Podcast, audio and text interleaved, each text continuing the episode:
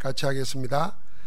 안식일이 지남에 막달라 마리아와 야고의 어머니 마리아와 또 살로메가 가서 예수께 바르기 위하여 항품을 사다 두었다가 안식후 첫날 매우 일찍이 해 돋을 때에 그 무덤으로 가며 서로 말하되 누가 우리를 위하여 무덤 문에서 돌을 굴려 주리요 하더니 눈을 들어본 적 벌써 돌이 굴려져 있는데 그 돌이 심히 크더라. 무덤에 들어가서 흰옷을 입은 한 청년이 우편에 앉은 것을 보고 놀라매 청년이 이르되 놀라지 말라. 너희가 십자가에 못 박히신 나사렛 예수를 찾는구나. 그가 살아나셨고 여기 계시지 아니하니라. 보라 그를 두었던 곳이니라. 가서 그의 제자들과 베드로에게 이르기를 예수께서 너희보다 먼저 갈릴리로 가시나니 전에 너희에게 말씀하신 대로 너희가 거기서 배우리라 하라 하는지라 여자들이 몹시 놀라 떨며 나와 무덤에서 도망하고 무서워하여 아무에게 아무 말도 하지 못하더라. 예수께서 안시고 첫날 이른 아침에 살아나신 후 전에 일곱 귀신을 쫓아내어 주신 막달라 마리에게 먼저 보이시니 마리아가 가서 예수와 함께 하던 사람들이 슬퍼하며 울고 있는 중에 이 일을 알림해 그들은 예수께서 살아나셨다는 것과 마리아에게 보이셨다는 것을 듣고도 믿지 아니하니라. 그 후에 그들 중 두 사람이 걸어서 시골로 갈 때에 예수께서 다른 모양으로 그들에게 나타나시니 두 사람이 가서 남은 제자들에게 알리스되 역시 믿지 아니하니라. 그 후에 열한 제자가 음식 먹을 때에 예수께서 그들에게 나타나사 그들의 믿음 없는 것과 마음이 완악한 것을 꾸짖으시니 이는 자기가 살아난 것을 본 자들의 말을 믿지 아니함 일러라. 아멘.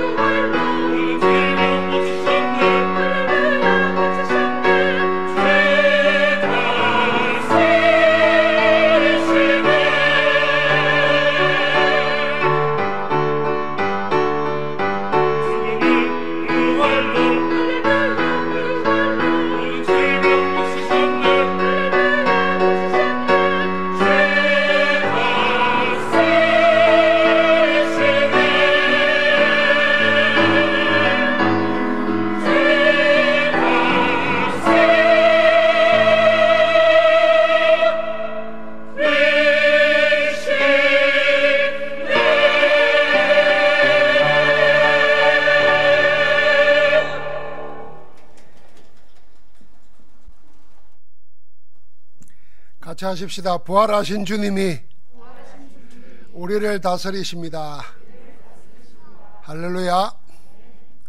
예수 그리스도의 부활은 성경대로 우리 죄를 위하여 죽으시고 성경대로 사흘 만에 다시 살아나신 전무후무한 유일의 사건입니다. 이 성경대로의 성경은 하나님의 말씀입니다. 하나님의 말씀은 곧 하나님이십니다. 이 말은 하나님은 말씀을 통하여 하나님의 작정하신 모든 뜻을 나타내신다는 뜻입니다. 성경에는 인생을 향한 여러분과 나를 향한 하나님의 모든 뜻이 다 들어 있습니다. 하나님은 독생자 예수님을 그리스도로 보내시어서 그 작정하신 뜻을 다 나타내셨습니다. 예수 그리스도는 하나님의 뜻을 알리고 그 뜻을 다 이루시기 위하여 오셨다고 그랬습니다. 요한복음 6장 38절에 보니까 내 일을 온 게 아니라 나를 보내시 이의 일을 행하시기 위해서 왔다고 했습니다. 그 뜻대로 되기를 피땀 흘려 기도하셨고 그 뜻을 십자가에서 다 이루셨습니다. 그렇게 우리 주님 예수 그리스도는 우리 인생의 죄를 대신하여 죽으셨고 우리를 구원하기 위하여 다시 살아나셨습니다. 예수 그리스도의 십자가와 부활은 우리를 구원하려는 하나님의 뜻을 온전히 이루시기 위한 성경대로 이미 예언하신 말씀대로 이루어진 하나님의 역사입니다. 하나님은 지금도 말씀으로 그 뜻하신 바를 세상에 알리십니다. 우리는 성경을 통해서 하나님과 하나님의 뜻을 알고 그 뜻하신 대로 응답받으며 살 수 있습니다. 그래서 정말 그리스도 안에서 구원받은 사람은 뭘 하며 살아야 되지? 어떻게 살아야 되지? 어떤 힘으로 살지? 걱정할 필요가 없습니다. 그 모든 것을 하나님은 성경에 다 나타내 놓았습니다. 그래서 우리가 다른 어떤 것보다도 하나님의 말씀 중심에서 매세히 붙잡고 사는 것입니다. 반드시 말씀은 성취됩니다.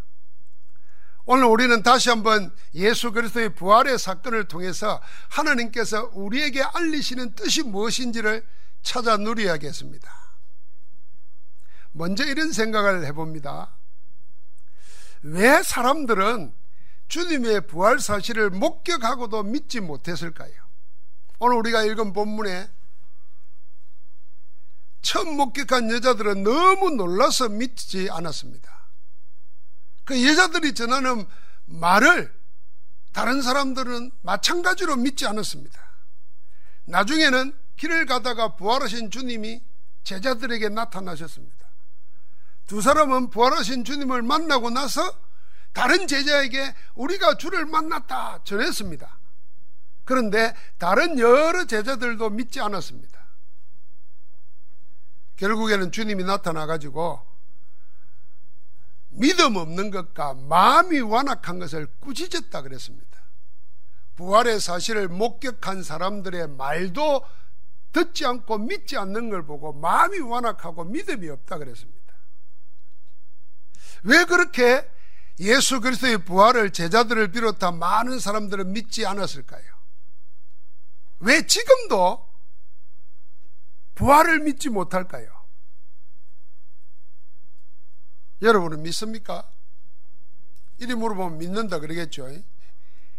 진짜로 믿어야 됩니다. 왜 못 믿을까요? 전부 다 하나님 없는 자기 세계에 빠져 있기 때문입니다.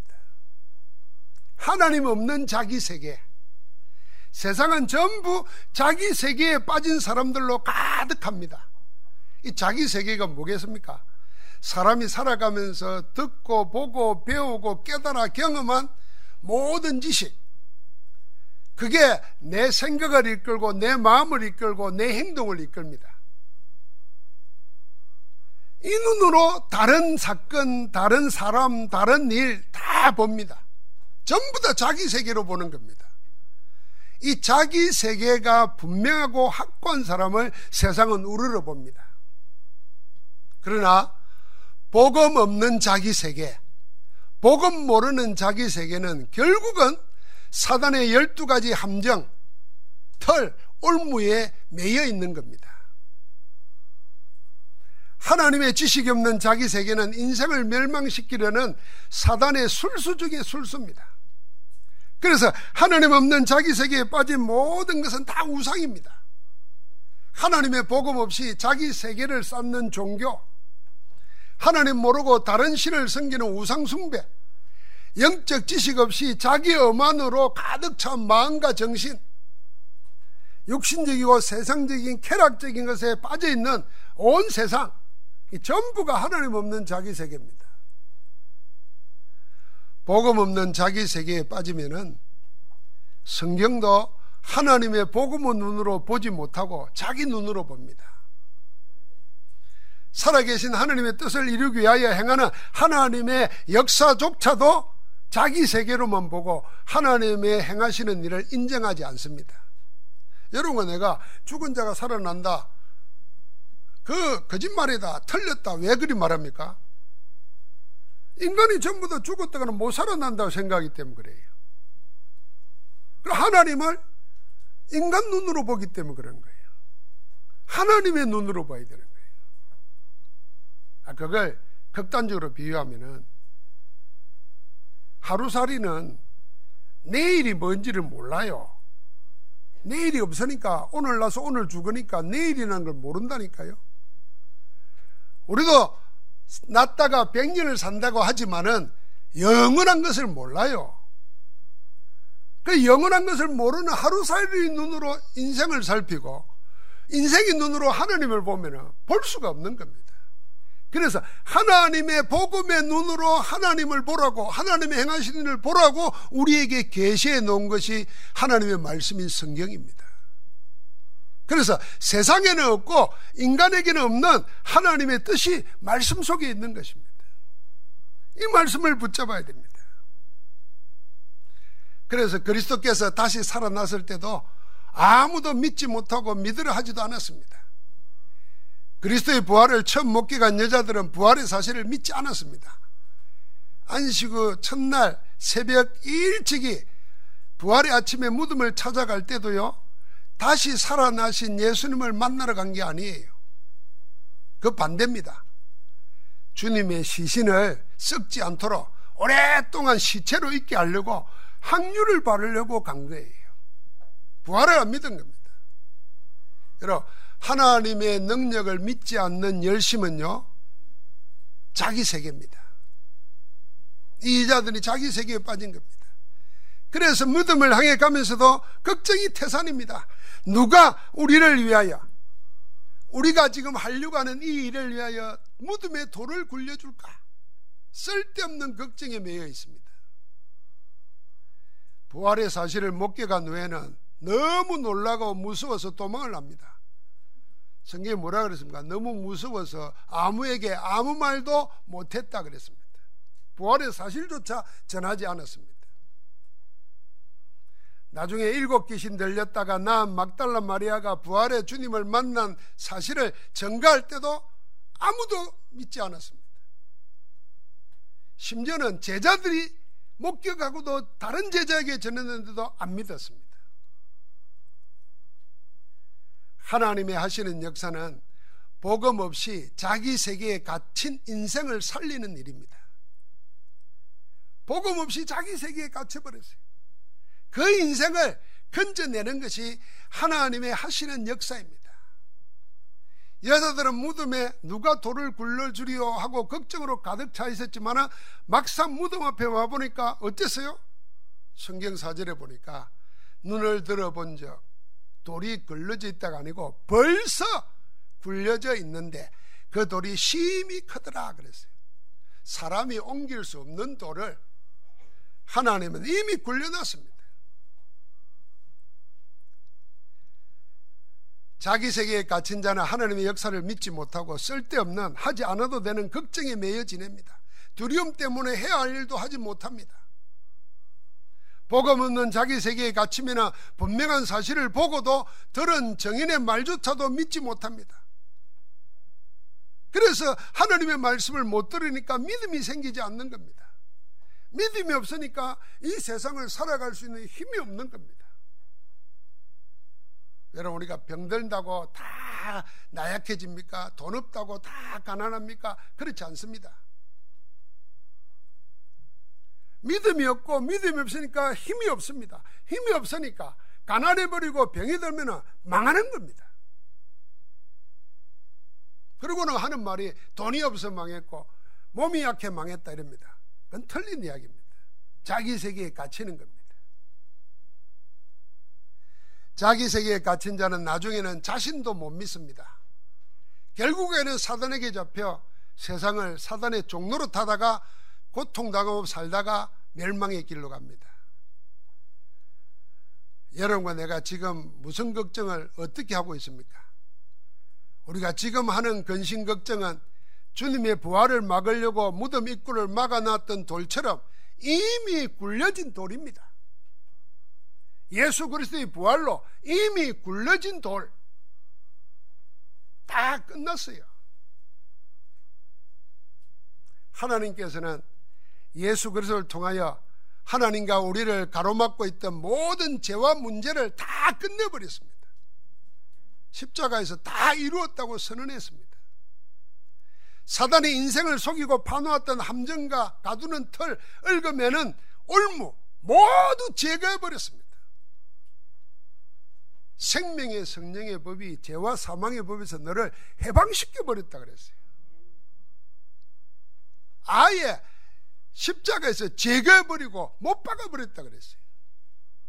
사단이 속임수로 만들어 놓은 나 중심, 내가 내 이익 중심 그것으로 모든 것을 보는 자기 세계를 깨뜨려 버리고 우리를 예수 그리스도 안에서 하나님과 함께 얼마든지 누리고 살도록 새로운 피조물로 창조하신 줄 믿습니다. 누구든지 그리스도 예수 안에 있으면 새로운 피조물이라. 이전 것은 지나갔으니 보라 새 것이 되었도다. 그리고 날마다 여러분은 새로운 피조물로 재창조의 축복으로 일어서야 될 줄 믿습니다. 이제 하나님 없는 자기 세계에서 하나님의 복음 세계로 모든 것을 보고 살아야 합니다. 자기 세계의 반대는 복음 세계입니다.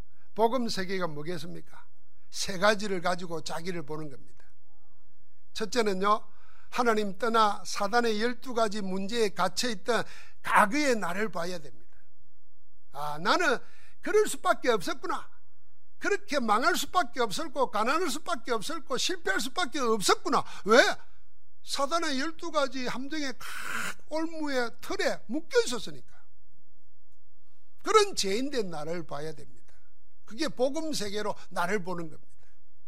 거기서 멈추면 안 되죠.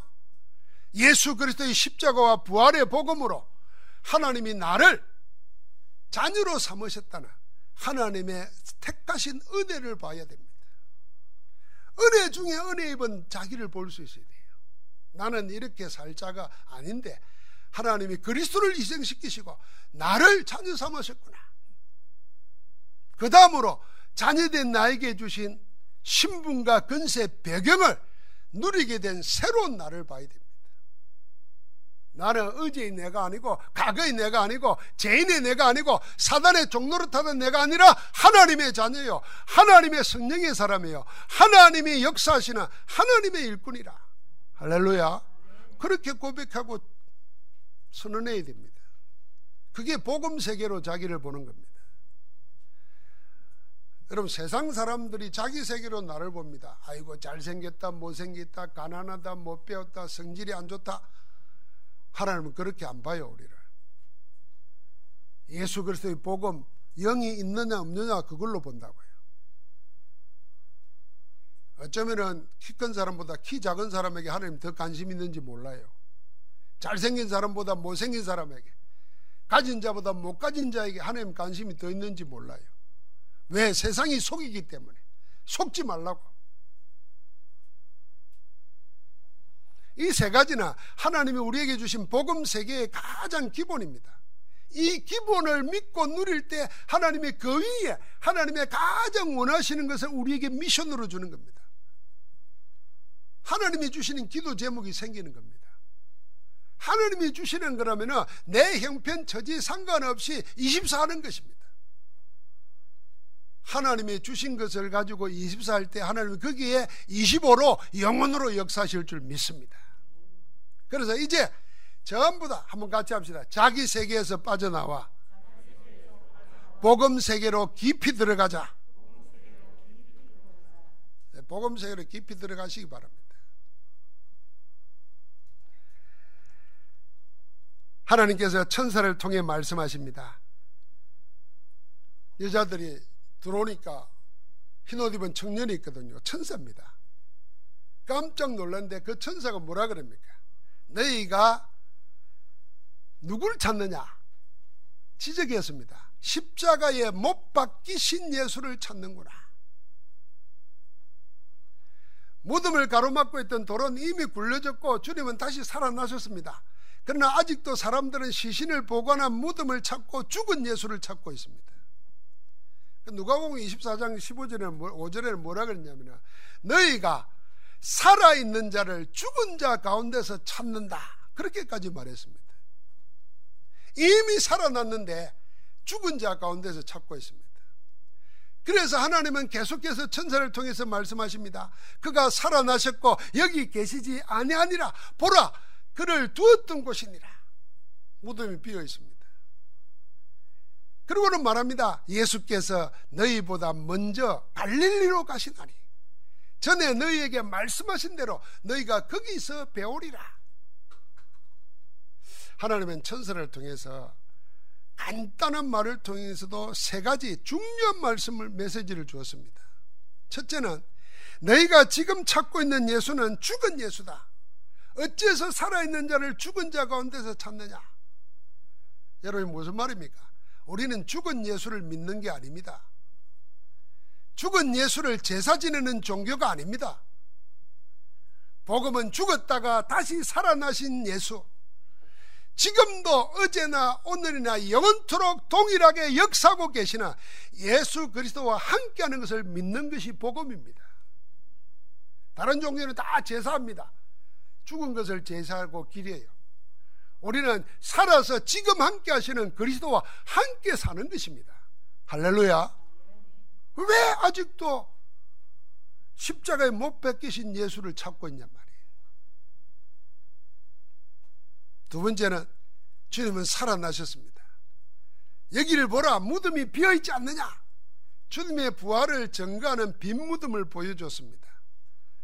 부활의 첫 번째 확실한 증거가 뭐냐면 무덤이 비어 있다는 겁니다. 여러분, 무덤에서 마치는 것은 복음이 아닙니다. 세상의 모든 것은 무덤에서 끝납니다. 복음은 뭡니까? 모든 인생이 끝나는 무덤에서 새로 시작하는 것입니다. 새로운 출발을 하는 부활의 신앙이 복음인 줄 믿습니다. 세 번째는요, 그는 너희보다 먼저 갈릴리로 가시나니 너희가 거기서 죽은 예수가 아니라 말씀하신 대로 다시 살아나신 그리스도를 볼 것이다. 부활하신 그리스도께서 왜 갈릴리로 가셨을까요? 왜 주님은 먼저 가시고 제자들을 그곳으로 오라 하셨을까요? 왜 해필이면 갈릴리일까요? 갈릴리는 주님이 사역을 시작하신 곳입니다. 제자들이 부름받은 현장입니다. 제자들은 갈릴리에서 자기들과 함께하는 그리스도를 체험했고 전도하며 귀신을 쫓아내는 권능까지도 얻었습니다. 이제 그곳에서 다시 시작하자고 하시는 것입니다. 사망의 근세를 이기고 부활로 승리하신 하나님과 함께하는 은혜로 다시 시작하자.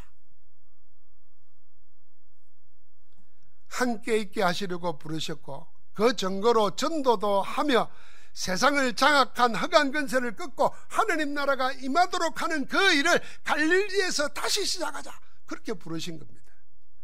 이런 부활은 여러분 내가 과거에 어떻게 살았든지 어제 어떻게 살았든지 어제 내 생태가 어땠는지와 관계없이 부활의 복음을 붙잡고 오늘 새로 시작할 수 있는 걸 믿으시기 바랍니다. 사단은 죽이고 멸망시키기 위해서 왔고요. 그리스도는 우리를 대신해 죽으시고 우리를 살리시기 위해서 오신 줄 믿습니다. 그래서 우리는 살아있는 종교예요. 살아있는 복음이에요. 그리스도의 부활을 하느님 없는 자기 세계로 보면 아무것도 안 보입니다. 볼 수가 없어요. 그러나 자기 세계가 아닌 복음의 세계로 보면 당연하게 보이고 믿어집니다. 능치 못함이 없는 하나님의 역사, 하나님이 하시는 일을 보게 됩니다.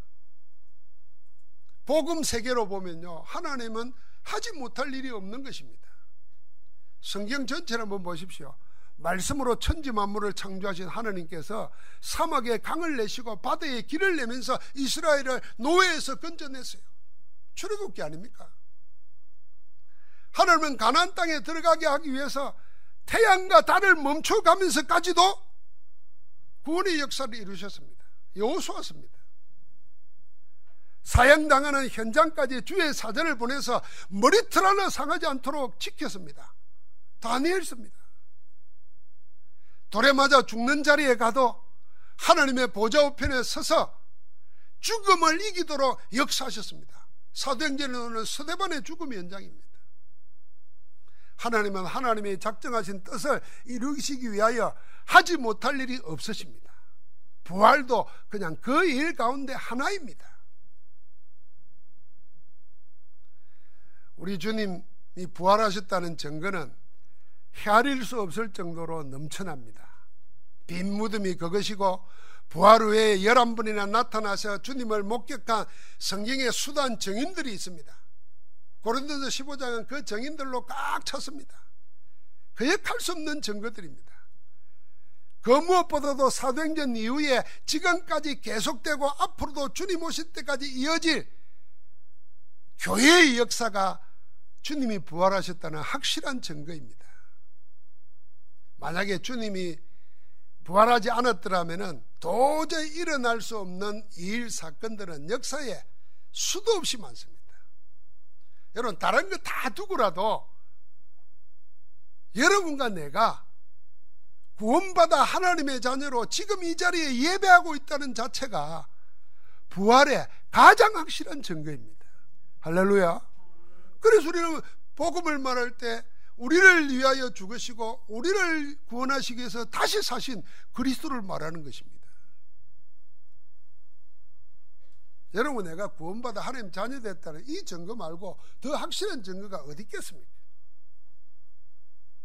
그러나 아무도 이 부활을 예측하지 못했습니다. 부활은 우연히 갑작스럽게 일어난 돌발적인 사건이 아닙니다. 부활의 성격의 첫 번째는 아무도 예측하지는 못했지만 이미 예언된 말씀의 성취입니다.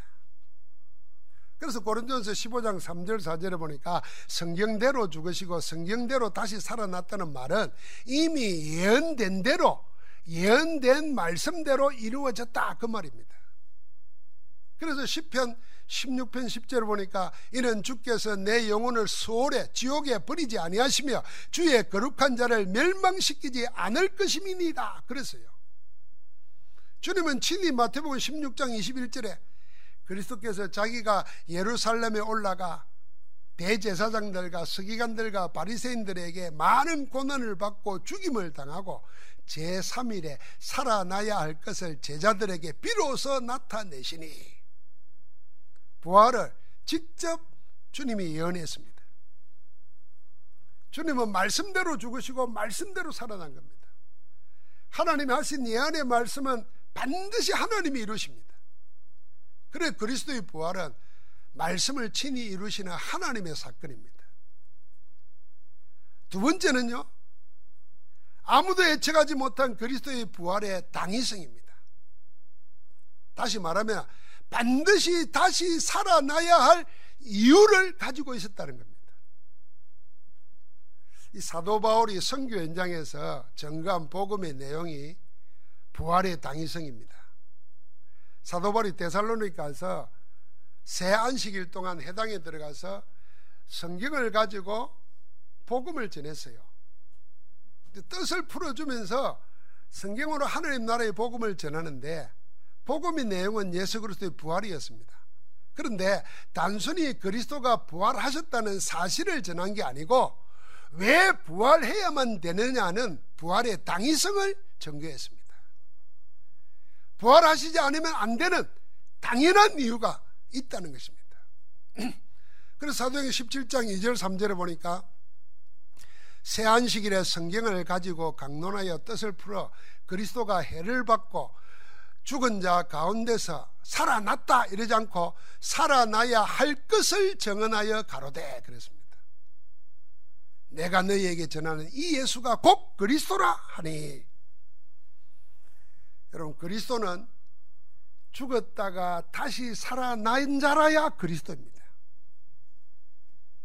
죽었다는 말이 무슨 말입니까? 다시 살아나지 못했다는 말이 무슨 말입니까? 사망 근세를 이기지 못했다는 것입니다. 사망 근세를 이기지 못했다는 것은 죽음으로 끝난 존재는 사망에서 생명으로 구원할 능력이나 자격이 없는 것입니다.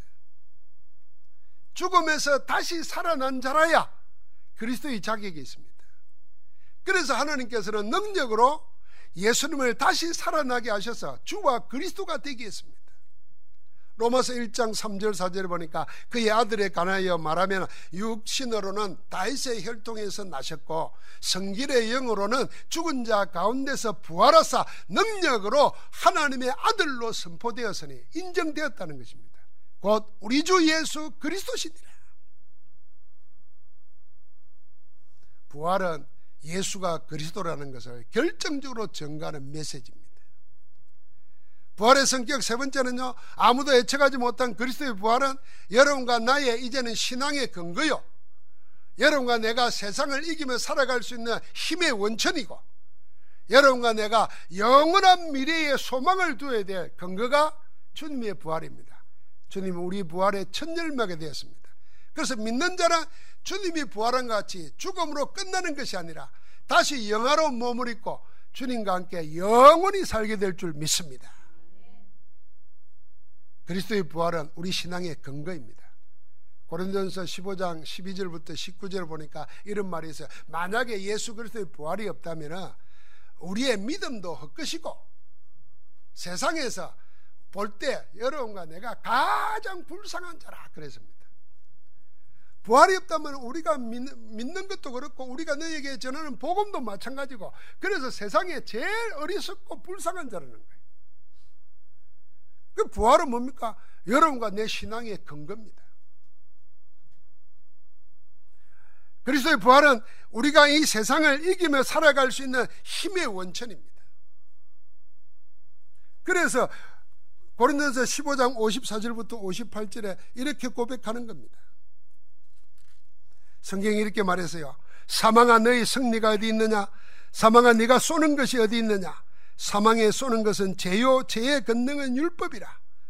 우리 주 예수 그리스도로 말미암아 우리에게 승리를 주시는 하나님께 감사하노니 그러므로 내 사랑하는 형제들아 견실하여 흔들리지 말고 항상 주의 일에 더욱 힘쓰는 자들이 되라. 이는 너희 수고가 주 안에서 헛되지 않은 줄 알미라. 아멘. 우리 주 예수 그리스도로 말미암아 우리가 얼마든지 넉넉히 이기느니라 그랬습니다. 여러분 내가 지금 죽었다. 죽겠다. 죽을 것 같다. 죽는 것보다 더 고통스럽다. 이런 형편 상태에 있는 사람이 있을 거예요. 그게 끝이라면은 우리는 진짜 복음 붙잡을 이유도 없고 예수 믿을 이유도 없습니다. 그게 끝이 아닙니다. 주님이 첫 열매가 돼서 먼저 사마귀 건설을 멸해버리시고 다시 살아나서 여러분을 인도하도록 주와 그리스도로서 함께 하시는 줄 믿습니다.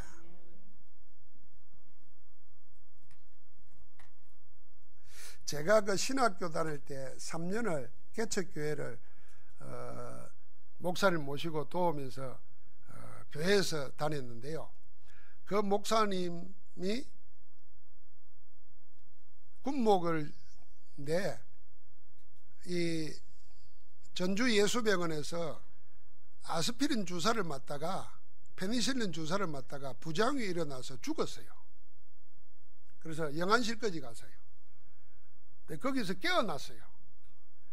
그때 천국을 보고 왔대 그래. 그분이 어, 부흥사로서 막 이래졌는데 천국을 보고 온 사람이라 가지고 이경순 목사님이에요.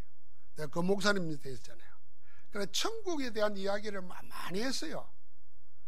근데요 나는 암만 해도 이해가 안 되더라고요. 암만 해도 이해가 안 되고 뭐 설명하는데 설명을 못 해요. 그래서 계시록에 보니까 하느님이 보여주신 것을 말로 설명할 수가 없잖아요. 그런데요 죽었다가 살아났기 때문에 그 목사님 때문에 내가 부활을 믿는 게 아니라니까. 그 부활, 그분은 돌아가셨어요. 그 부활은 육신적인 그런 부활이지만 그리스도의 부활은 우리는 영화로운 몸으로 부활되는 거예요. 다시 죽지 않을 몸으로 부활되는 거예요. 여러분, 나에게 부활이 세상을 이길 수 있는 힘이 원천이라는 것을, 힘의 원천이라는 것을 붙잡고 승리하시기를 바랍니다. 마지막으로 예수 그리스도의 부활은 여러분과 나의 영원한 미래의 소망입니다. 부활 때문에 영원한 천국 때문에 초대교회 전도자들은 기꺼이 순교할 수 있었습니다. 고통과 아픔 속에서도 흔들리지 않고 죽을 수 있었습니다. 왜요? 이 죽음이 끝이 아니라 영원한 몸으로 부활하여서 영원한 천국에 들어가 살 것을 소망으로 붙잡았기 때문입니다. 우리도 마찬가지입니다.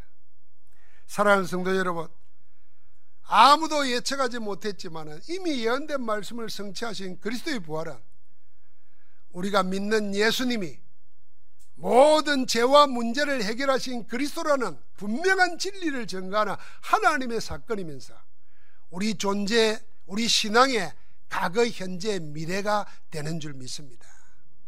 그래서 그리스도의 부활과 함께한 사람들이 있습니다. 다시 사신 그리스도께서 제자들을 불러 모아서 40일 동안 감남산에서 미션을 줬습니다.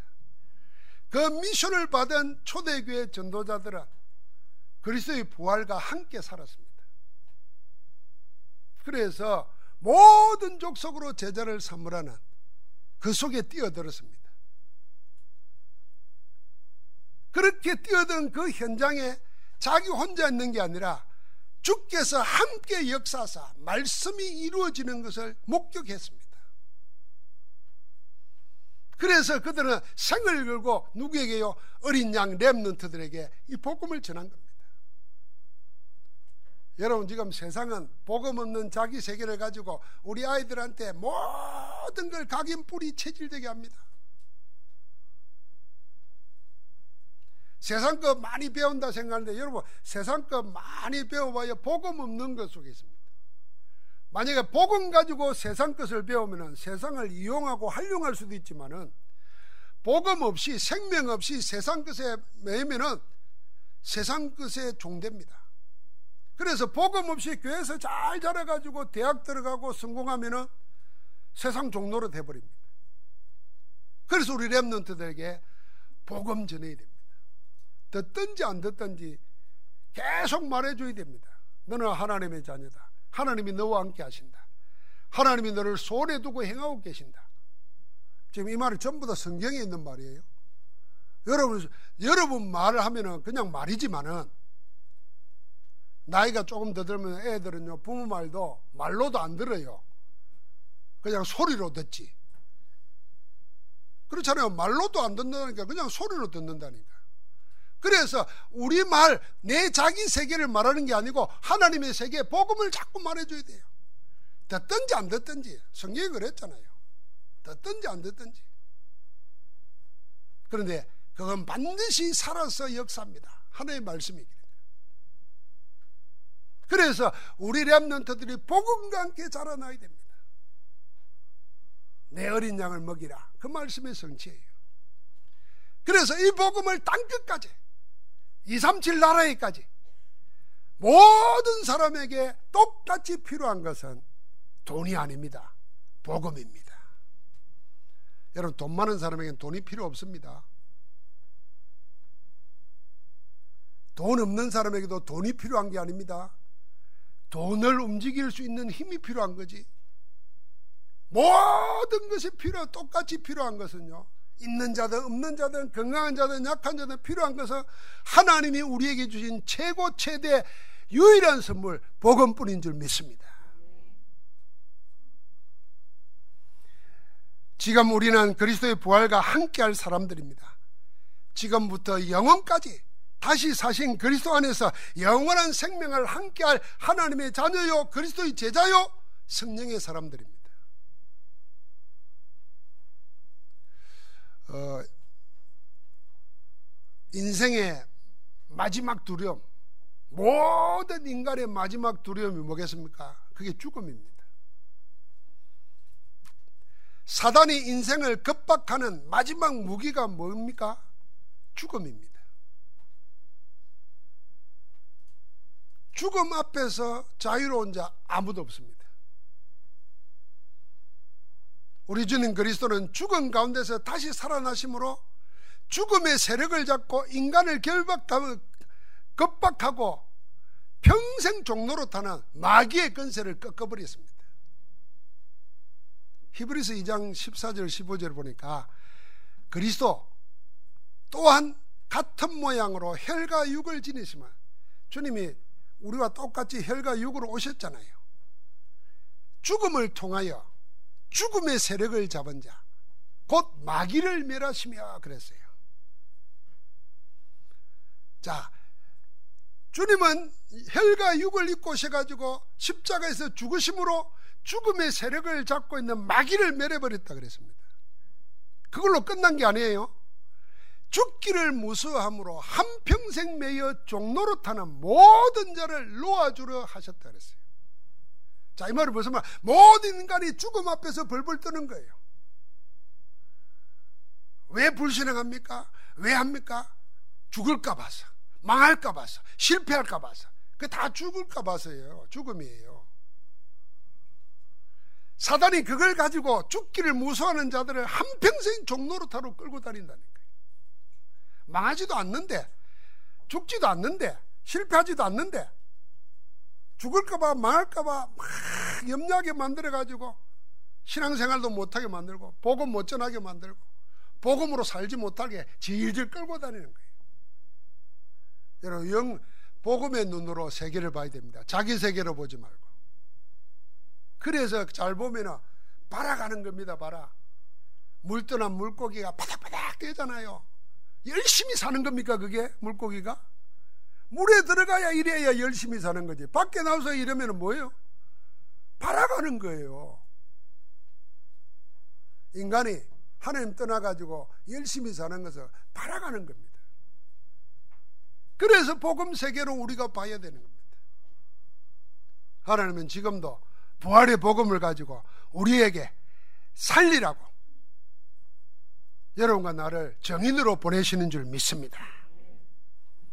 하나님은 그리스도를 부활시켜서 우리의 주가 되게 하셔서 우리와 영원히 함께 하면서 우리를 인도하고 계십니다.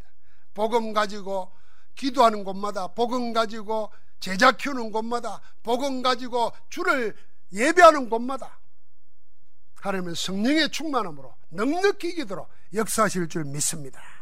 오늘 우리가 로마서 8장 로마서 8장을 다 펴보시기 바랍니다.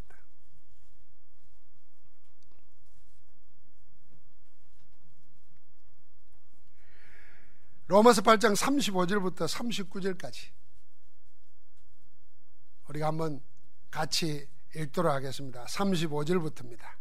누가 우리를 그리스도의 사랑에서 끊으리요 한란이나 공고나 박해나 기근이나 적신이나 위험이나 칼이라 기록된 바 우리가 종일 주를 위하여 죽임을 당하게 되며 도살당할 양같이 여김을 받았나이다 한가 같으니라 그러나 이 모든 일에 우리를 사랑하시는 이로 말미암아 우리가 넉넉히 이기느니라 내가 확신하노니 사망이나 생명이나 천사들이나 근세자들이나 현재일이나 장래일이나 능력이나 높음이나 깊음이나 다른 어떤 피조물이라도 우리를 우리 주 그리스도 예수 안에 있는 하나님의 사랑에서 끊을 수 없으리라. 할렐루야. 그리스도의 복음 안에서 자기를 발견한 사도 바울의 승리의 한이 갑니다. 그게 로마서 8장입니다. 천하의 그 어떤 가 마치 우리가 도살을 당할 양처럼 끌려다닌 것 같지만 그러나 우리를 사랑하시는 이로 말미암아 넉넉히 이기느니라. 여러분과 나가 이길 수 있는 길은 그리스도 안에서 있는 줄 믿습니다. 아무도 막을 수 없습니다. 그래서 있는 곳에서 그리스도 바라보시고 있는 곳에서 그리스도 약 붙잡고 있는 곳에서 이미 우리를 종로로 타도록 급박하는 사단의 세력을 멸해버리신 그리스도 이름을 선포하시기를 바랍니다. 하나님께서 하나님 나라와 그 일이 일어나는 복된 날 되기를 주의 이름으로 축복합니다. 하나님 감사합니다. 다시 살아나셔서 우리의 주와 그리스도가 되셔서 우리 안에 영원히 함께하면서 모든 일이 하나님의 뜻 안에서 되어지도록 우리를 축복하시니 감사합니다. 오늘도 부활로 승리하신 그리스도와 함께 영원히 승리하는 정인으로 나아가게 하옵소서. 예수 그리스도 이름으로 기도하옵나이다. 아멘.